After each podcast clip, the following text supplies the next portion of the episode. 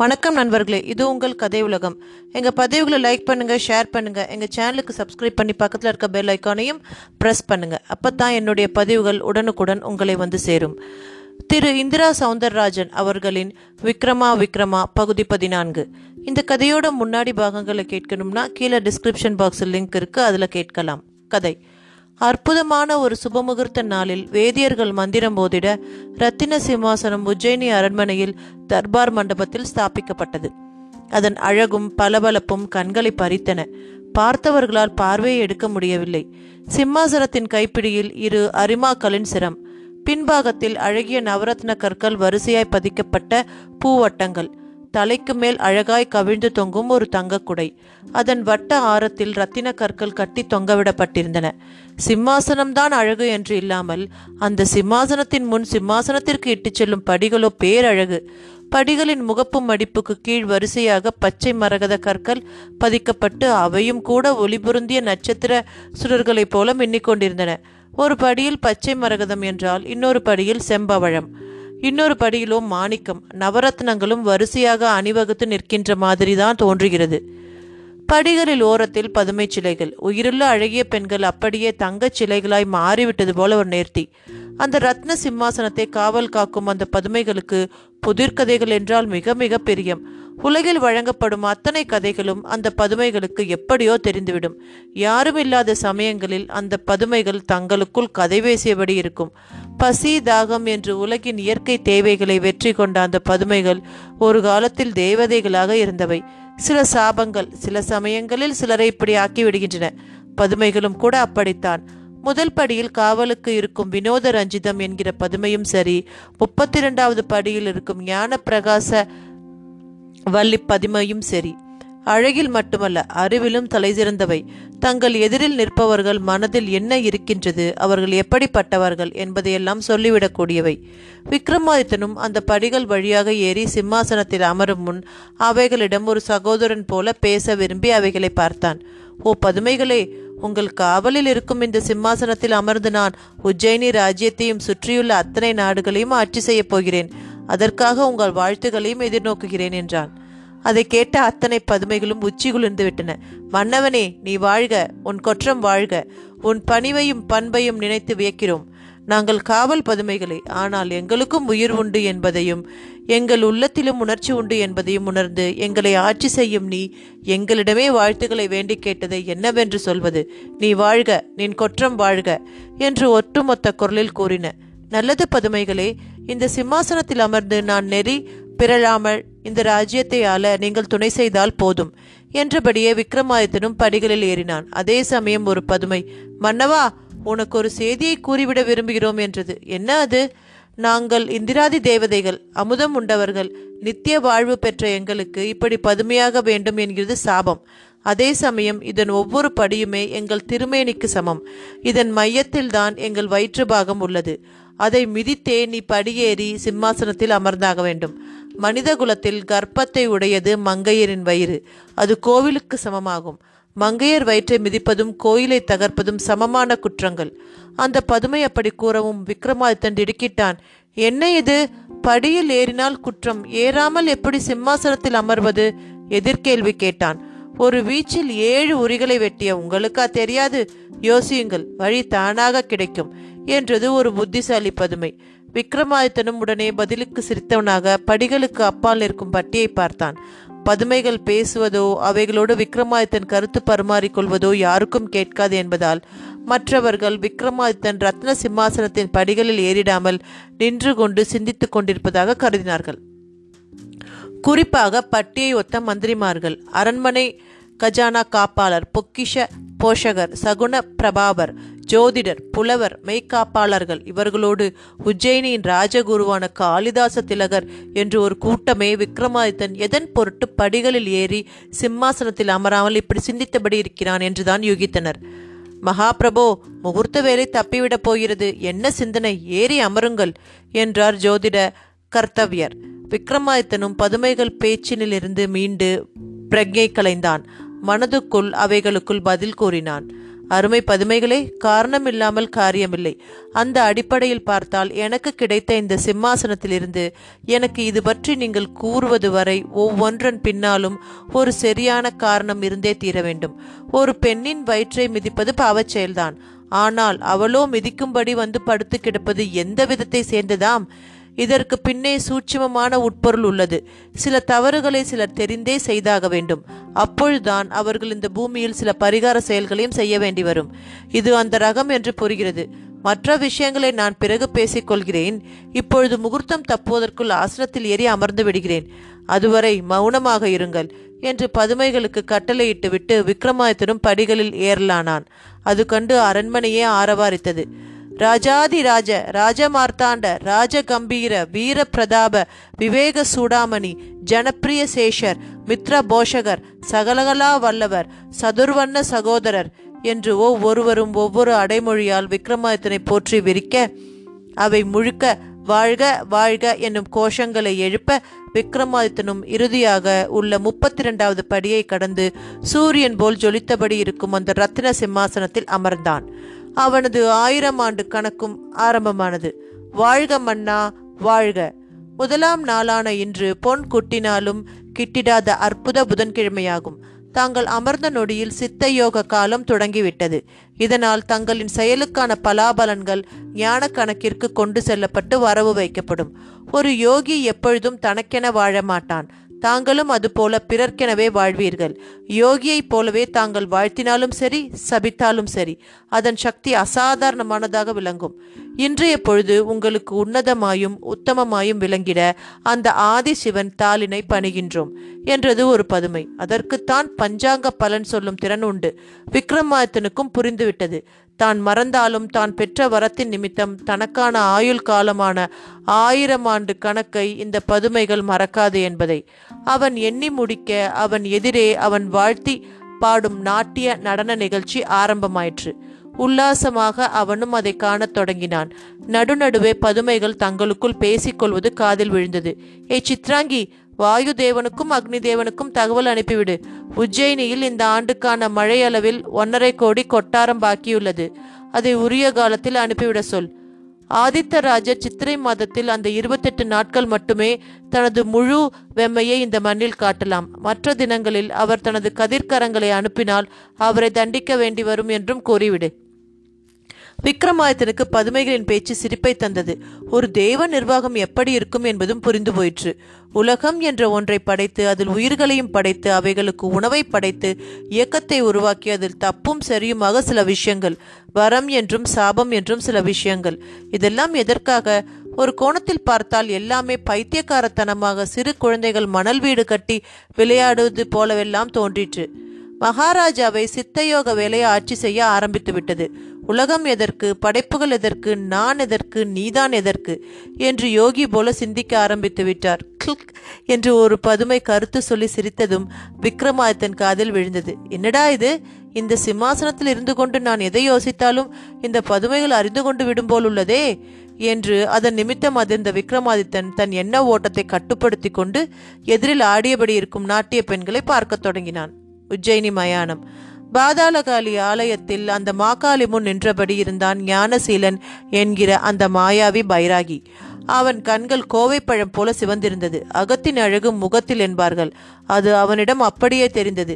நீண்ட சடைபிடித்த ஜடாமுடி. அடிக்கடி அதை நரபலி கொடுத்த இரத்தத்தால் துடைத்து கொண்டதால் அந்த சடைபிடித்த முடிகளில் ஆங்காங்கே இரத்த திப்பிகளும் இருந்தன.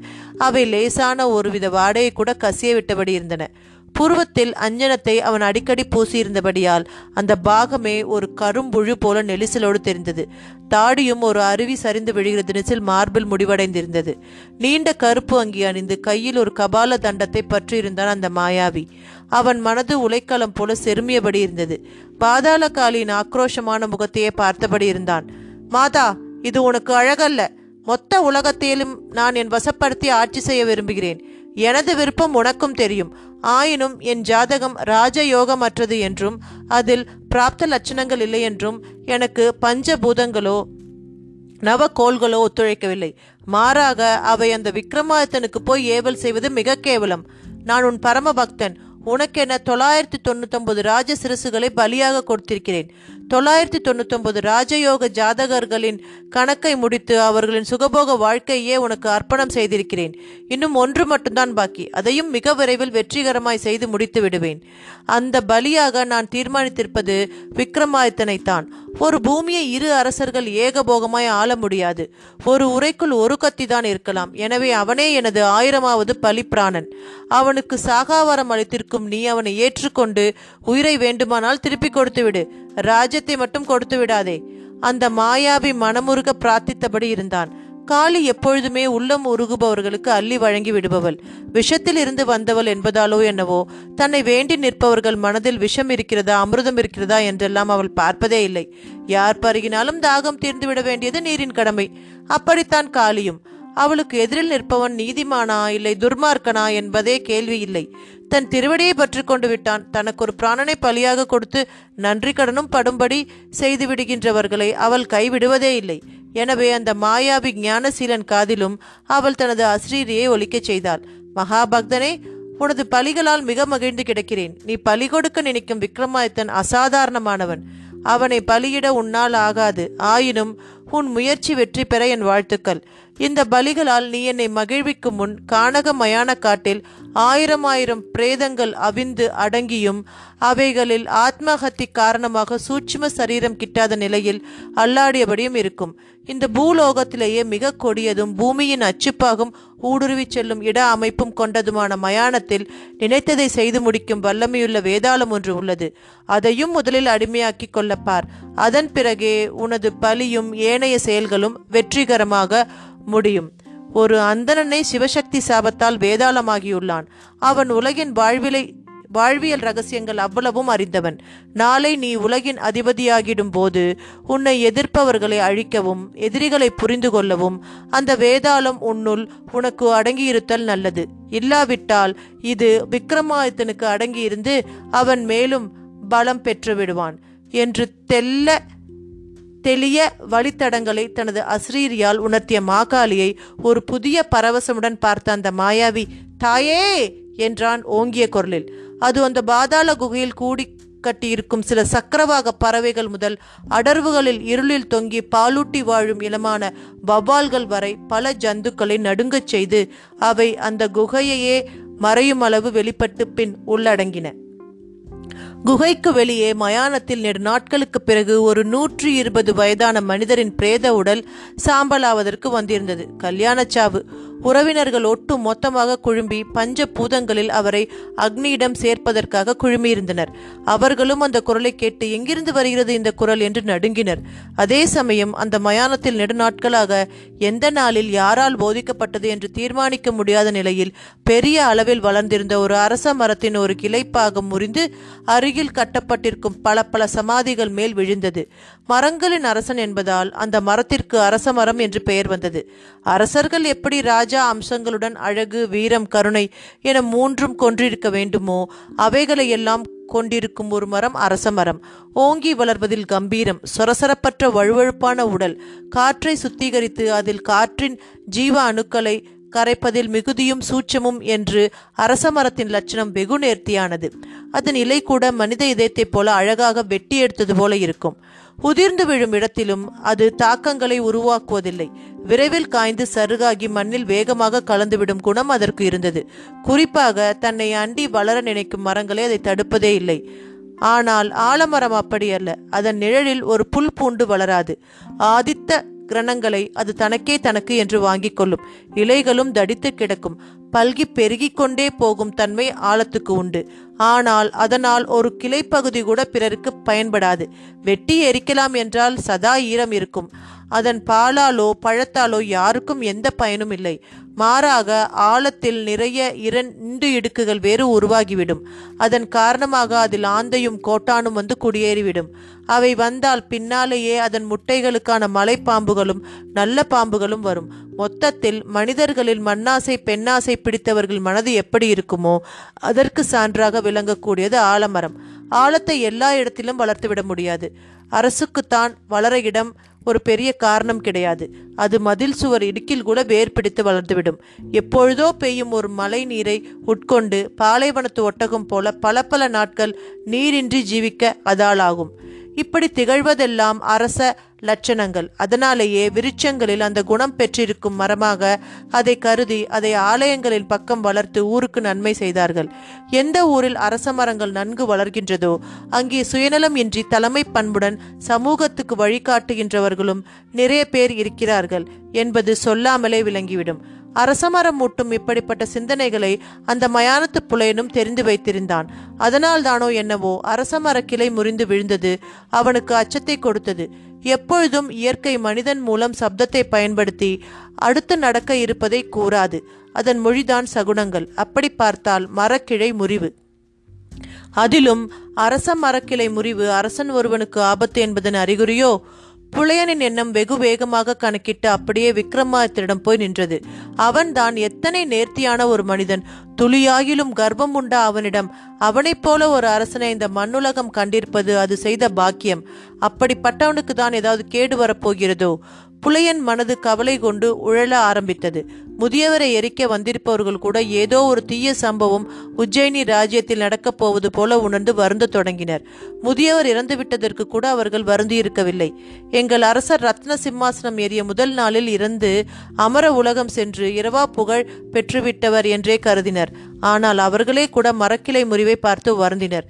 அதே சமயம் ஞானசீலனும் பாதாளகாளி கோவிலை விட்டு வெளியே வர ஆரம்பித்திருந்தான். ஞானசிலிடம் பல யச்சினிகளும் யச்சர்களும் அடிமைப்பட்டிருந்தார்கள். பல குரலி பேய்களும் பிசாசுகளும் கூட அவனிடம் அடங்கி கிடந்தன. தற்கொலை என்னும் ஆத்மஹத்தி செய்து கொள்ளும் காற்று தேகங்களுக்கெல்லாம் இவனைப் போல மாயாவிகளால் தான் துன்பம் நேர முடியும். மானிட சரீரத்தை நீரும் நிலமும் நெருப்பும் காற்றும் ஆகாயமும் அளவற்று போகும்போதுதான் தாக்கும். அதே பஞ்சபூதங்களில் ஒன்றான காற்று சொரூபம் கொண்டு விட்டாலோ அவர்கள் அதிர்வலையை உருவாக்கும் சில மந்திரங்கள் தாக்கி கட்டி போட்டுவிடும்.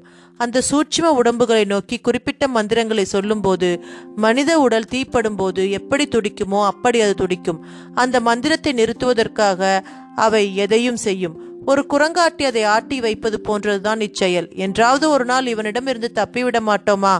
என்று குரங்கு நினைப்பது போலவே மாயாவிகளிடமும் சிக்கி கிடக்கும் பேயும் பிசாசும் நினைக்கும். அவைகளுக்கு மனித உடலில் உள்ளது போல மூளையுண்டா இதயமுண்டா?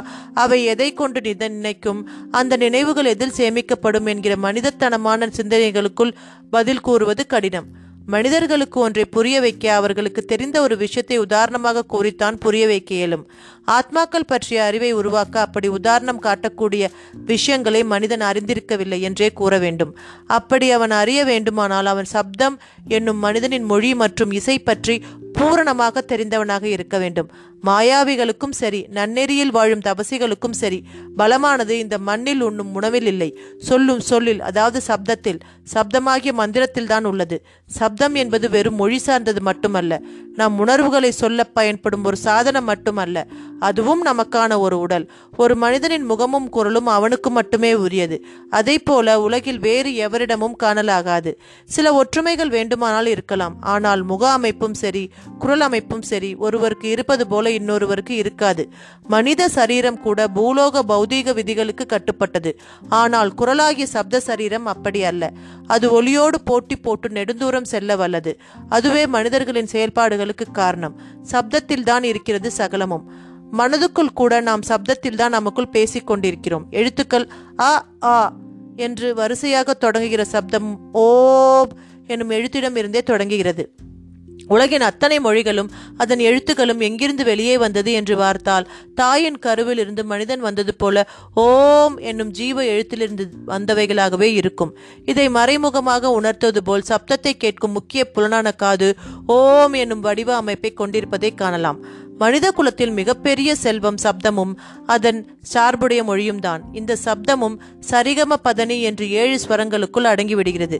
இந்த ஏழும் மனித வாழ்க்கையை மண்ணுக்கு வெளியே இருந்து ஆட்டி வைக்க முடிந்த சாயா கிரகங்களான ராகு கேது நீங்களான கண்ணுக்கு தெரியும் ஏழு கிரகங்களின் தொடர்பினை உடையவை. உண்மையில் புலன்கள் ஏழு ஆயினும் ஐந்து மட்டுமே என்று கூற காரணம் சிரத்தில் இருப்பது ஐந்து மட்டும்தான். மீதம் இரண்டு உடம்பில் நடுமையத்தில் கழிவை நீராகவும் திடமாகவும் வெளியேற்றும். வெளியனுப்பு பாதையாக மட்டுமே உள்ள கழிவு பகுதிகளாகும்.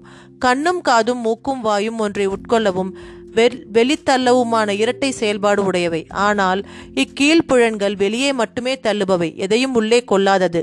அதனால் இரு வினைகளுக்கு இடமில்லாத இதை தவிர்த்து இரு வினைகளுக்கும் இடமளிக்கும் ஐம்புலன்களை தன்னகத்தே கொண்டிருக்கும் முகத்தை தான் மனிதன் அவன் பிரதான அடையாளமாக கருத வேண்டிய நிலை. பஞ்சபூதங்களையும் ஒரு சேர கொண்டிருக்கும் இடமாகிய சிரம். இதனால் ஒரு மனிதனுக்கு மிக மிக முக்கியமான ஒரு ஒப்பற்ற பாகமாகிறது. ஒரு மனிதனின் உடம்பில் வேறு எந்த பாகத்தை இழந்தாலும் எப்படியாவது உயிர் வாழ்ந்து விடலாம்.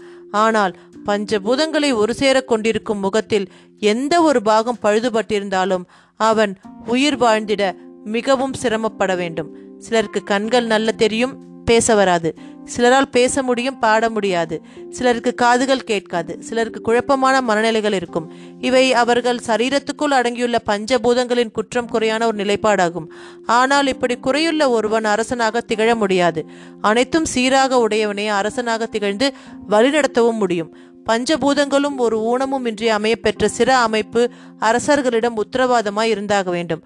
அன்னை காளிக்கு அப்படி ஒரு ஊனமில்லாத பஞ்சபூத கலவையான உயிர் பூவான சிரங்கள் ஆயிரத்தை அர்ப்பணம் செய்வது என்றால் அது என்ன சாதாரண காரியமா?